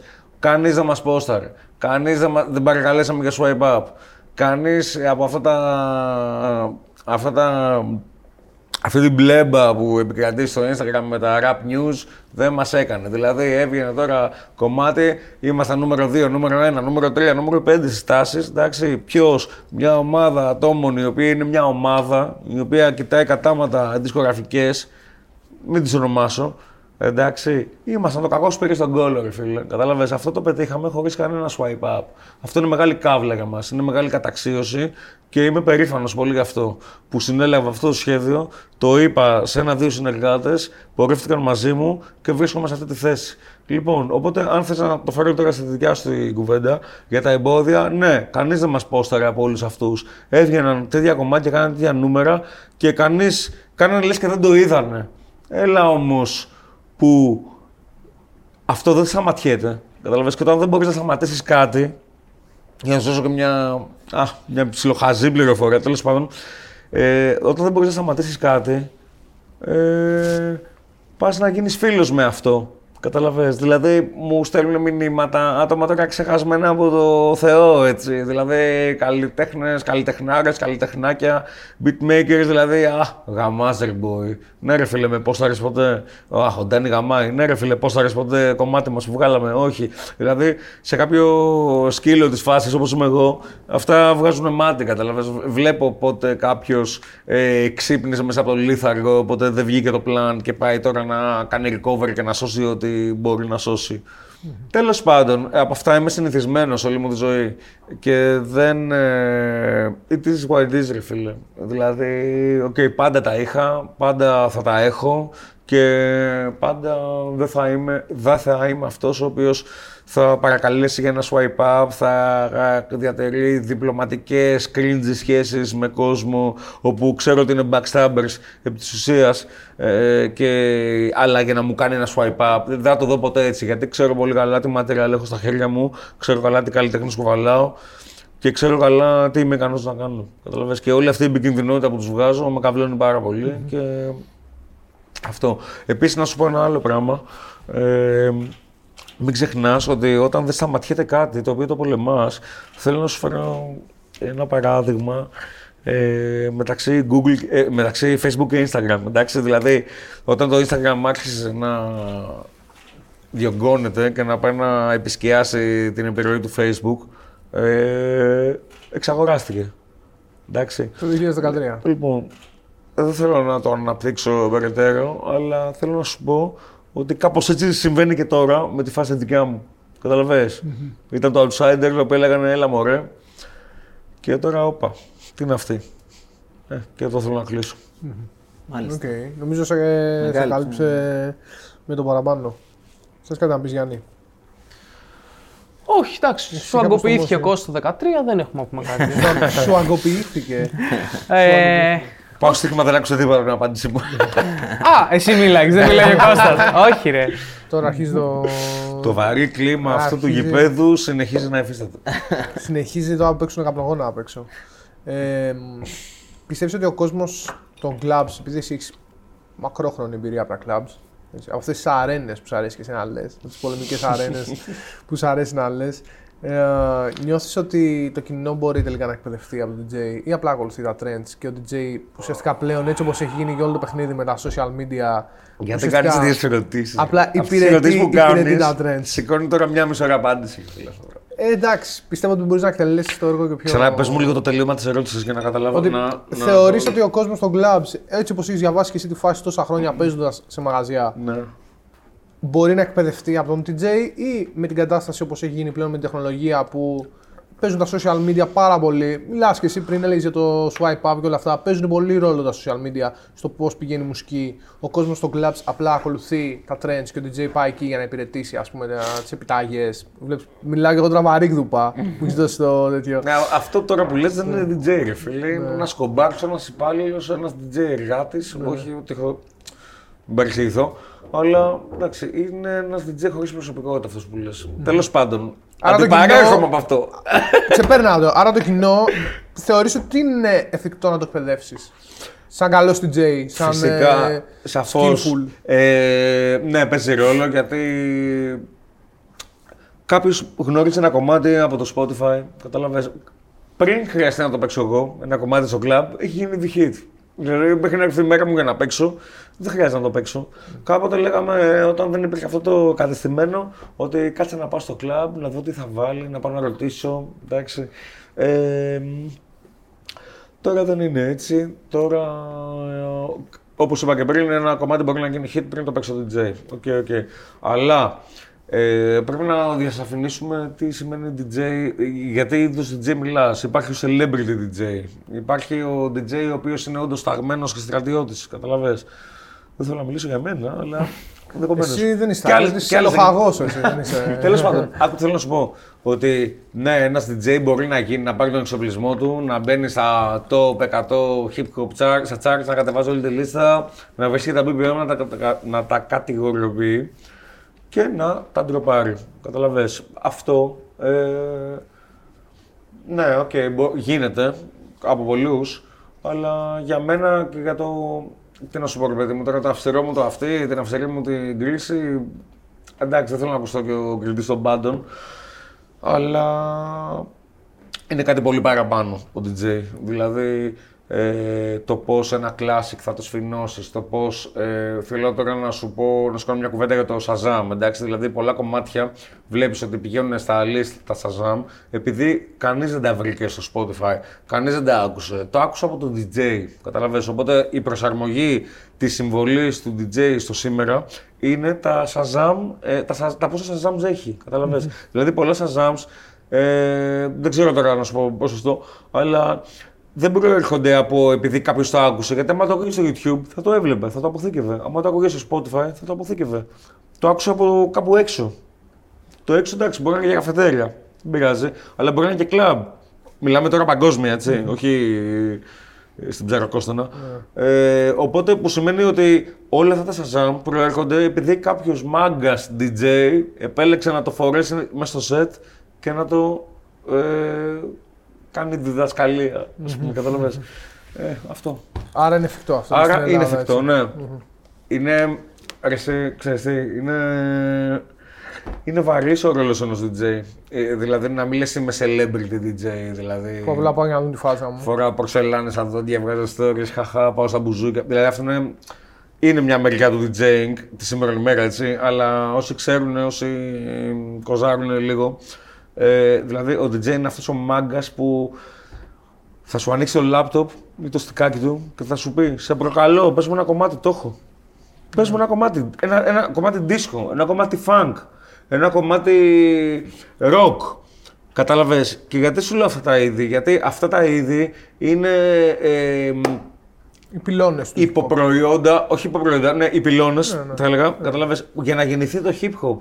Κατάλαβες, δηλαδή, γι' αυτό έχει σημασία και δεν ξέρω πώς θα ακουστεί, γι' αυτό έχει σημασία να παίξεις Μύκονο. Κατάλαβες. Γιατί, γιατί θα έρθουν Αμερικάνοι. Γιατί ο Αμερικάνος ξέρει από πού ξεπήδησε το genre του hip hop. Άμα δεις ρε φίλε, έναν, ε, άμα έχεις crowd, έναν τύπο ο οποίος είναι 35-40, το βλέπεις, είναι από Μαϊάμι, έχει την γυαλάρα του, είναι, είναι, κα- είναι και λίγο στην εμπειρία αυτό το κοζάρι. Να παίξει ένα international Ναι, κοινό. αυτό πρέπει θέλω να πω παίξεις ουσιαστικά. το classic. Πρέπει να παίξεις ένα Marvin Gaye εκεί που θα το χρειαστεί ο Νεοερκέζο. Καταλαβες. Δηλαδή όλα αυτά τα πράγματα, αυτό είναι ο βαρύς ο ρόλο ε, ενός DJ. Δεν ξέρω με πιάνεις. Σε πιάνω απόλυτα. Εντάξει. Ε, ελπίζω να στο δίνω και εγώ σωστά. Όχι, απόλυτα σωστά. Δηλαδή είναι παρα- κάτι πάρα πολύ παραπάνω από το να κατεβάσεις τα το 50, τα το 100 και να τα βάλεις μια σειρά BPM και να τα πετάξεις. Αυτό το κάνει και η μάνα μου, ρε φίλε. Ότι το μικρό μου το νηψάκι το κάνει. Είπες για Μύκονο, ας πούμε ότι εκεί πέρα φαίνεται γιατί έρχονται προφανώ. Έχει Δεν international φαίνεται κοινό. εκεί. Ο η Μύκονος Στην μπορεί Όκλα να- Μύκονο, έτσι, Στην- κατάλαβες. Στην Αυτό Ήμπιζα εννοώ. μπορείς να πας. στο Ναι. Μαϊάμι Όχι, να πας. international κοινό. Καταλαβαίνεις. Εννοώ αυτό. τέλος Το πάντων. international κοινό Ναι. θα σου δώσει. Θα είναι το μεγάλο δικαστήριο για να δεις εκεί πώς θα ήθελα παίξει να με το καταλήξω. crowd. Ναι. Δεν θα έρθει φίλε με τον Γκάγκουρα, ο οποίος θέλει να ακούσει Βέρτη και θα πει Α, θα λέμε και λίγο. Whatever, καταλαβαίνεις. Αυτό, αυτό for sure. Δηλαδή, Ε, αυτό είναι το μεγάλο σχολείο. Ναι. Με πιάνει και με Ναι, σίγουρος. σε πιάνω. Εννοείται και ήθελα να- πάνω σε αυτό να σε ρωτήσω. Πιστεύεις ότι οι Έλληνες λοιπόν δεν ξέρουν από κλαμπ κουλτούρα; Δηλαδή, ας πούμε, θυμάμαι και ότι το είχατε συζητήσει και στη ραδιοφωνική εκπομπή. Ε, να σε ρωτήσω και εσένα λοιπόν, τι πιστεύεις γι' αυτό, ότι ο κόσμος που πάει Έλληνας σε κλαμπ, πάει εκεί πέρα για να διασκεδάσει, πιστεύεις, ή πάει πιο πολύ για άλλους λόγους, ξέρω. Κοίταξε να δεις. Ανάλογα ποιο κλαμπ. Μμ, Ανάλογα ποιος κόσμος. Ναι. Ανάλογα. Γενικά, αν πιστεύεις ότι έχουμε κλαμπ κουλτούρα, αυτό που λένε κλαμπ κουλτούρα. Στην Ελλάδα. Έχουμε κλαμπ κουλτούρα. Ναι. Αλλά εντάξει, σίγουρα τώρα είναι υπό. Όχι αμφισβήτηση, υπό. τρώει πακέτο. ναι. Δεν είναι όπως τα Καλά, Zero και στα 90s. δεν σίγουρα. είναι, ναι, δεν είναι εποχές Βένιου, εποχές Τηλεχρήστου, εποχές... Ε, τι να πω, εποχές που προ-κορονοϊού και πολύ προ-κορονοϊού. Αυτό είναι και προ-κρίση, αν λέμε για εποχές Βένιου και εποχές. Προ-κρίσης, βέβαια, βέβαια. Εποχές βέβαια. προ-κρίσης. Ναι, φίλε. Ναι. Ε, πλέον η κλαμπ κουλτούρα, εντάξει, ένα ελληνικό είναι ότι Αχ, πώς να το πω. Υπάρχει, υπάρχει πολύ βίζιτα, ρε φίλε, στη φάση. Υπάρχει πολύ κλάρινο γαμπρός, υπάρχει πολύ πληρωμένο τραπέζι με γκόμενες για να ε, κάνει ότι περνάει καλά. Καταλαβες. Ναι, ναι, ναι, υπάρχει ναι. ναρκωτικό, καλά, αυτό πάντα υπήρχε. ναι. Πολύ Αλλά- show off τέλος πάντων. Υπάρχει πάρα Πώς; πολύ, πολύ show off. πολύ off, έτσι ναι. Γιατί- θεαθήνε. Νιώθω Είναι ότι... πολύ στη ζυγαριά επάνω ρε εσύ. Ναι. Γέρνει πολύ υπέρ το show off, α, όπως το λες, της ποζεριάς, από το να πάμε να περάσουμε καλά ρε εσύ, καταλαβες. Δηλαδή, βλέπεις, ε, πας διακοπές ρε μαλάκα, στη, στη Γαλλία, στην Ιταλία, στη, ξέρω εγώ κάπου, τουριστικά ρε φίλε. Και βλέπεις ότι ο κόσμος, ή θα σου πω αλλιώς, παίζω στον Bolivar, εντάξει, Ναι. βλέπεις ότι έρχονται ξένοι, και είναι στα αρχίδια τους στο κινητό, πάνε να τα γαμίσουμε όλα, ε, γιούχου όλοι κτλ. Και βλέπεις ο Έλληνας και είναι. Ναι, ναι, ναι. Trying to be cool και τα λοιπά, ναι. Καταλαβαίνετε, δηλαδή αυτό το. Αυτή η ταβερνίλα του Έλληνα δεν θα φύγει ποτέ, ρε φίλε. Βέβαια, δεν θέλω να τσουβαλιάζω, αλλά. Εντάξει, είναι ένα πράγμα το οποίο μας κάνει και απέχουμε πολύ από το... από την international σκηνή, ας πούμε. Αλλά... Έχεις βαρεθεί εσύ, θα σε Όχι, περιμένω την ερώτηση. ε, αλλά εντάξει, είναι ρε παιδί μου το, το COVID το σκηνικό το οποίο έπαιξε πολύ μεγάλο ρόλο στη, είναι, στο, στο να φάει πλήγμα αυτό το πράγμα. Μάλιστα. Οκ. ναι, ήθελα να ρωτήσω για, για τη φάση με τον COVID. Ότι ρε παιδί μου, αυτή την περίοδο, καλός κακός, δεν έπαιζε DJ Κώστα. Ναι. Δεν έπαιζε μαγαζιά. Κάλυψε αυτό το κομμάτι το παραγωγικό. Πιστεύεις δηλαδή ότι επειδή είχαμε τον COVID, επειδή δεν έπαιζε DJ, βοήθησε περισσότερο στο να εμβαθύνεις π.χ. στο δίσκο του Ντάνι και σε όλα αυτά και να... στο παραγωγικό κομμάτι τέλος πάντων. Ε, όχι απλά βοήθησε, ήταν ε, ο ένας καθοριστικός παράγοντας ε, στο να δώσω όλο το βάρος εκεί. Πιστεύεις Δηλαδή- αν δεν είχαμε COVID, δηλαδή ο δίσκος δεν θα ήταν ο ίδιος; Όχι. Ου, μεγάλη κουβέντα αυτή. Μεγάλη τώρα. κουβέντα. Χοντρό αυτό. Πάρα πολύ χοντρό. Ναι. Ε, κοίταξε να δεις. Ε, ένα πολύ main ε, συστατικό του, της θεματολογίας και του πόσο βάρος δώσαμε ήταν ο ελεύθερος χρόνος. που- Να σου πω αλλιώς, ο κόσμος ήταν κλεισμένο στα σπίτια τους. Εντάξει, έβγαινες έξω, έδρες πρόστιμο. Εγώ πήγαινα με λεωφορείο μια απόσταση από Μαρούσι μέχρι τη Νέα Σμύρνη, που είναι το στούντιο, εντάξει, κρυμμένος, έτσι, να έχει μπλόκα, να είμαι στο λεωφορείο μόνος μου, ε, να είμαι έτσι, να περνάμε από μπάτσου με μπλόκα και εγώ να κρύβομαι. Ε, εντάξει, δεν σου λέω τώρα για να σου δείξω πόσο hustler είμαι, αλλά σίγουρα ε, το βλέπα πάρα πολύ σοβαρά το θέμα. ώστε να πάω εκεί, να κάτσουμε εκεί πέρα 5 ώρες, 6 ώρες, 7 ώρες, 8, 10 πολλές φορές, κάποιες φορές. Ε, και να φτιάξουμε αυτό το πράγμα. Δηλαδή, ο, το κατεστημένο του COVID ήταν ένας πολύ καθοριστικός παράγοντας για να βγει αυτό το material το οποίο ε, καθιέρωσε και την Elite Music και τον Danny σαν ε, καλλιτεχνικό υπόσταση ε, και όλα αυτά. Οκ. Άρα, ε, θέλω να σου πω ότι αυτό που έλεγα στην πρώτη ερώτηση, πώς, είσαι, πώς καταφέρνεις 20 χρόνια να είσαι μπλα μπλα μπλα, ότι είναι η προσαρμογή και η εξέλιξη. Και τώρα έχουμε να κάνουμε στην ερώτηση δικιά σου με την προσαρμογή πάνω στην κατάσταση, η οποία υφίσταται. Υφίστατο. Θα επανέλθεις μετά από αυτό τόσο πολύ στα clubs. Έχω ήδη επανέλθει. Ε, Τόσο πολύ στα clubs. Δηλαδή, εγώ θυμάμαι ρε παιδί μου στις καλές περιόδους, αν δεν κάνω λάθος, ένα 4 στα 7, ένα 5 στα 7. Έχω το 17 ας πούμε, που ήταν μια χρονιά έτσι, πολύ γαμάτη. Είχα 200 live το χρόνο. Έτσι. Είναι περίπου ένα 5 στα 7, ρε παιδί μου. Την Είναι ένα εβδομάδα πολύ δύο σοβαρό- μέρες να ένα πολύ σοβαρό ξεκουράζεσαι. νούμερο.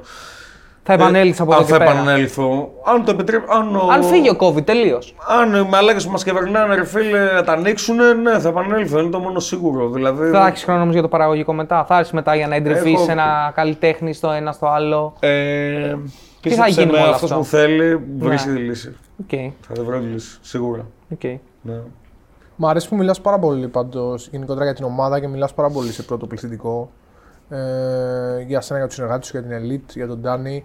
Ε, Πώς καταφέρνεις και διατηρείς ισορροπίες μέσα σε μια ομάδα, εφόσον είσαι και άνθρωπος που έχει μάθει να ζει μέσα στις ομάδες. Πώς καταφέρνεις και το διαχειρίζεσαι αυτό, τις διαφορετικές απόψεις, τα νεύρα, τις συγκρούσεις; Θα σου πω. Ε, όλοι έχουν να κάνουν στο να αποδεχτούμε όλοι ποιος είναι ο ρόλος του καθενός.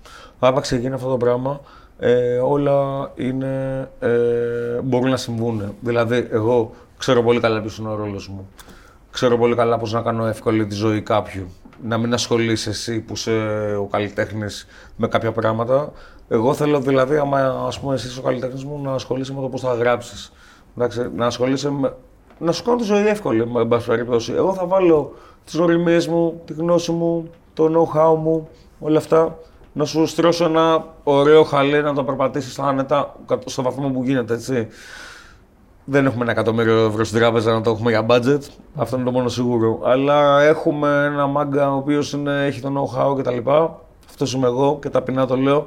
Ε, ε, όπου θα κοιτάξω να κάνω το 100, να δώσω 100% στο πώς να να ενσωματώσει το ρόλο σου στο βαθμό που πρέπει. Και εγώ να έχω το ρόλο μου σε αυτό που πρέπει. Και ο Πάκο να έχει το ρόλο του σε αυτό που πρέπει. Και αυτός που θα κάνει τα βίντεο και αυτός που θα κάνει το mixing να έχει αυτό στο βαθμό που πρέπει. Και οι εξωτερικοί συνεργάτες μου, αυτοί που θα φέρουν αυτά που χρειάζομαι για να υλοποιηθεί η εικόνα στο, σε ένα κομμάτι, να, να, να έχει ο καθένας το ρόλο που πρέπει. Άρα όλα ξεκινάνε και τελειώνουν, και τελ, και τελειώνουν στο, στη γραμμή που διαχωρίζει ε, το ρόλο του καθενός. Τέλεια. Ένα ξεκαθαρή ρόλη λοιπόν. Ακριβώς.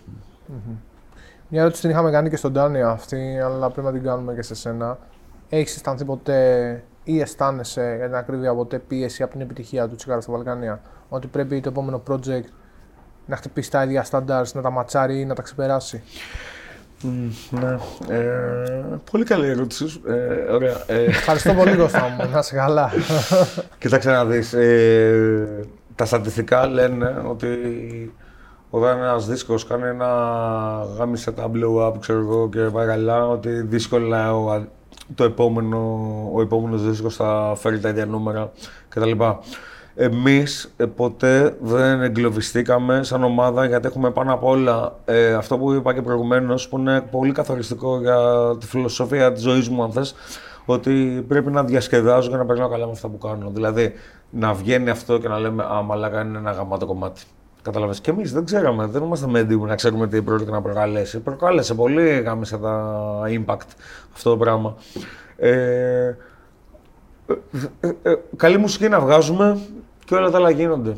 Και να μην πάει τόσο το επόμενο, κάποιο επόμενο project στα αρχίδια μας. Δηλαδή, ξέρουμε τι material έχουμε. Ποτέ δεν βασιστήκαμε σε πληρωμένα πώς, σε συμφωνημένα swipe up, σε κολεγγές ε, μικρών και βρώμικων κύκλων. Καταλαβες, δηλαδή ήμασταν ε, το σκαμπό μας και τα αρχίδια μας που λέει στο τέλο καφενείο. Καταλαβες. δηλαδή αυτό το πράγμα για μένα αρκεί, είναι υπερπλήρες ε, στο να συντελέσει τον καμβά αυτό που κάνουμε. Mm-hmm. Τι είπα τώρα, εντάξει. Μιλάς πάντα Ζωγράφησες, Κώστα. Ζωγράφησες. Τι είπε πάλι. Μιλάς πάντα λογοτεχνικά και πάντα ποιητικά. Εντάξει, για όσους δεν το ξέρουν, κάποτε έγραφες κιόλας. Στο Excel ναι. ε, Ναι. είχες και στείλει πέρα από τα δημοσιογραφικά που έκανες, τις συνεντεύξεις κτλ. Ε. Ναι. Θα το ξανακάνεις ποτέ αυτό. Αν έβγαινε ένα περιοδικό τώρα, ας πούμε, για ράπη σου λέει. εδώ. Και το περιοδικό έχει πεθάνει στην Ελλάδα, το περιοδικό ειδικού τύπου Ναι. έχει πεθάνει. Εντάξει, ήταν ένα ωραίο φεγγάρι. Ε, κοίταξε να δεις, ε, παίρνω μηνύματα, έχω φιλίες με άτομα που είναι μηχανόβια, αυτοκινητόβια που δεν με έχουν γνωρίσει ποτέ από κοντά, δεν είναι καν από Αθήνα. Έχουμε μια σχέση επειδή με φαντάζονται σαν τον DJ The Boy από το Excel που έγραφε κάποτε. Εντάξει, έχει και αυτό μια, έτσι, ένα ρομαντισμό ενσωματώνει, ξέρω εγώ. Ε, δεν ξέρω αν θα το κάνω γιατί τώρα οι business είναι μεγάλες. Ασχολούμαι. Μεγάλες. Εντάξει. Η business είναι μεγάλη. Κάνουμε άλλα πράγματα. Έτσι. Δεν μπορούσαμε Όχι, αυτή τη έτσι, πάμε, μουσική. winning, ναι. Τώρα, ξέρεις, τα τελευταία 10 χρόνια ε, κάνουμε διάφορα πράγματα. Έχουμε ένα brand. Ε, ρου- ε, έχουμε ένα ρούχο το οποίο πηγαίνει γαμιώντας και γιατί να το γράψουμε άλλωστε. Ε, ξέρεις, δηλαδή- Desert Boys, ε. ναι, Desert Boys, Euroclub. Ε, όλα αυτά τα πράγματα μου τρώνε πάρα πολύ χρόνο και ξέρεις, δηλαδή δεν θα μπορούσα να το κάνω, αλλά μ, εντάξει, πάντα θα είμαι φαν ενός περιοδικού, ειδικά ειδικού τύπου, ειδικά όταν μιλάμε για motorsport. Ξέρεις. Για όσους δεν. ε, που πιστεύω ότι όσοι δεν ασχολούνται με αυτό το σπορ δεν θα το έχουν δει, αλλά η TJ The Boy έχει πάρει συνέντευξη στον πατέρα του Βαλεντίνο Ρώση κάποτε, σε κάποια εποχή, σε κάποια άλλη εποχή. Οπότε, όποιος θέλει να το δει, να το πω ότι πρέπει να το γκουγκλάρει για να το δει αυτό το πράγμα. Φυσικά. Στα, στα Ιταλικά Σαφέστατα. κιόλας. Σαφέστατα. Στα Ιταλικά κιόλας. Στα Ιταλικά. Σε άπτες στα Ιταλικά. Σε άπτες κιόλας. στα Ιταλικά. Χοντρέω πολύ αυτό. ναι. Λοιπόν, κάτι κύριε που θέλει να ρωτήσετε εσείς; Εγώ νομίζω δεν έχω κάποια άλλη ερώτηση να κάνω. Εγώ έχω Θα να το πολύ κάνω ωραία την σήμερα. πιο. Εσύ Γιάννη, Όχι. εσύ έχεις μπλέξει και με την κάρτα. Εγώ θα Αντρέα κάνω- κουβάλισες σήμερα να ξέρεις. Έχω να κάνω την πιο σημαντική ερώτηση. την πιο σημαντική από όλες. Τόσα χρόνια που δεν θα σε ρωτήσω πάλι αν μπορείς να προβλέψεις, αλλά τόσα χρόνια έχεις δει, έχεις ακούσει, σε έχει προσεγγίσει κόσμος, rappers, DJs ε, κτλ. Μην μου ξαναπείς ότι είσαι rapper, το ξέρω πολύ καλά ότι δεν είσαι rapper. Έχεις όμως κάποια συμβουλή που θα μπορούσες και θα ήθελες να δώσεις σε κάποιο πιτσιρικά που μας ακούει και μας βλέπει αυτή τη στιγμή και θέλει να ασχοληθεί με αυτό το ζάνρ ή με τη μουσική γενικότερα από οποιοδήποτε πόστο, είτε από το πόστο του παραγωγού, είτε από το DJ, είτε από το rapper, που θα μπορούσες να τη μοιραστείς μαζί μας. Ναι. Ε, πώς να το πω τώρα. Κανένα swipe up δεν θα σε σώσει. Καμία... Κανένα γλύψιμο δεν θα σε σώσει. Δηλαδή απέναντι σε ένα γλύψιμο, σε, σε μια πληρωμή, σε κάποιο rap page, σε κάτι τόσο ευτελές και σκατένιο, θα, προτιμού, θα βάζα πάνω, θα βάζα σε προτεραιότητα και πιο μπροστά το να δώσει αυτά τα λεφτά σε μια καλή μίξη, σε ένα καλό mastering, σε ένα καλό εξοπλισμό και σε ένα καλό καλλιτέχνη, ώστε να έχεις να πορεύεσαι. Και λίγο θράσος δεν βλάπτει. Σί- σίγουρα όχι στο να μην υπάρχει αξιοκρατία και να τα ισοπεδώσουμε όλα, αλλά κανένα στοιχείο από αυτά που προανέφερα, τα τόσο φτηνιάρικα, ε, δεν πρόκειται να σε κάνει star ή γνωστός στη σκηνή και τέτοια. Μόνο η σκληρή δουλειά και η επιμονή στο στόχο. Το image, Πώς; το image μετράει Το image. ε, λίγο έτσι εμφάνιση, λίγο το. Εντάξει, άμα το έχεις καλή φάση, αλλά για να μην το έχεις. Δεν έγινε τίποτα. ε. Όχι. Τι να πει το image όταν μιλάει τη δουλειά σου, ρε φίλε. Όταν ακούς ένα beat και σκοτώνει, όταν ακούς ένα τύπο να χώνει και ρε φίλε και ο Κωσιμόδης να είναι στα αρχίδια σου. Δηλαδή άμα, άμα είναι φαινόμενο, δηλαδή Notorious B.I.G. Εντάξει, ένας τύπος παχύσαχρος. Και αλήθωρος. επίσης. Ναι. Τι έλεγε το στόμα του. Και τι δυνατότητες και τι Και δεξιότητε. όχι μόνο αυτό, Big Bang, Επίσης. 300 κιλά, έμφραγμα από παχυσαρκία. Τι έλεγε το στόμα του, ρε φίλε. Ανέπνε και φεύγει το flow με την ανάσα. Α, Εκπνοή και flow. Wow. Πολύ ωραίο Vibes. μήνυμα για το τέλος. Κύριε, εδώ με την γάτα, εσύ είσαι. Ε, κάτσε, πρέπει να γατζωθεί από παντού, δεν με μισή. αφήνει να φύγω. Λοιπόν, Κώστα, σε ευχαριστούμε πάρα Respect, πολύ για αυτή respect μεγάλο. την κουβέντα. Respect. Μας τιμάει πάρα πολύ η παρουσία σου. Κάνε εδώ, κάνει τέτοια. ρε. Διπλή χειραψία. Διπλή Κώστα σε χειραψία. Κώστας. Κάθομαι, κάθομαι. Οι κόστιδες. Σε Κώστα ευχαριστούμε, πάρα, σε ευχαριστούμε πάρα πολύ. Εγώ ευχαριστώ και πάρα μας πολύ. τίμησε πάρα την Ελπίζω παρουσία να σου. συνεχίσετε το fucking legendary έργο το οποίο επιτελείτε και διαπράτετε. Και τι να πω. Τα λέμε στους δρόμους. Με το καλό να δούμε και άλλα μέλη της Elite. ναι, ναι, Σε ναι, αυτή ναι, τη είναι θέση. ένας πολύ παραγωγικός χειμώνας όπου θα δείξουμε πολλά από τα χαρτιά μας. Πώς το βλέπεις αυτό το χειμώνα, θα έχουμε lockdown; Θα Μαλάκα, κλείσουν δεν τα ξέρω. πράγματα όπως ήταν πέρσι; Ρε εσύ, δεν ξέρω, αλλά φαντάζομαι με το ταπεινό μου μυαλό ότι δεν έχουν επιδόματα να δώσουν, άρα δεν θα γίνει. θα αποκλειστούν οι ανεμβολίαστοι, στους οποίους ανήκω και εγώ.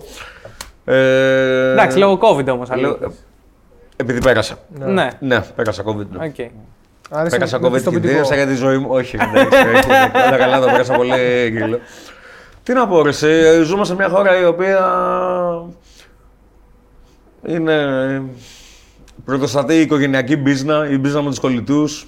Καταλαβες, δηλαδή είναι ένα πράγμα το οποίο άμα... Κοίταξε να δεις, για να είναι κάποιος ελεύθερος, πιστεύω ότι η δυνατότητα κάποιου να αρνείται είναι το πρώτο βήμα για, να, για την ελευθερία του. Όσο Οκ. ο κόσμος δεν αρνείται, δεν ε, γίνεται, δεν δεν διαπράττει μια ανυπακοή, είναι καταδικασμένος να είναι στα τέσσερα και να τον γαμάνε. Ε, δεν θέλω να αναπτύξω, Οκ. σηκώνει άλλο επεισόδιο αυτό το πράγμα. Καινούριο δεν Αλλά ναι, αλλά η ανυπακοή και η άρνηση είναι το πρώτο βήμα για την ελευθερία. Κάτι που μετά λύπης μου διαπιστώνω ότι δεν υπάρχει ε, στη χώρα αυτή. Δεν ξέρω. Ε, είναι λυπηρό. Και ε, κάπως έτσι λυπηρά θα κλείσουμε. Όχι, όχι, μπορούμε να κλείσουμε- μπορούμε να κλείσουμε με μεγάλη ατάκα από hot joints που είχες πει σε ένα κομμάτι ναι, και να θυμάστε μάγκες ό,τι λάμπει δεν είναι χρυσός. οκ. Ραπ καφέ exclusive. Και τρέχανε.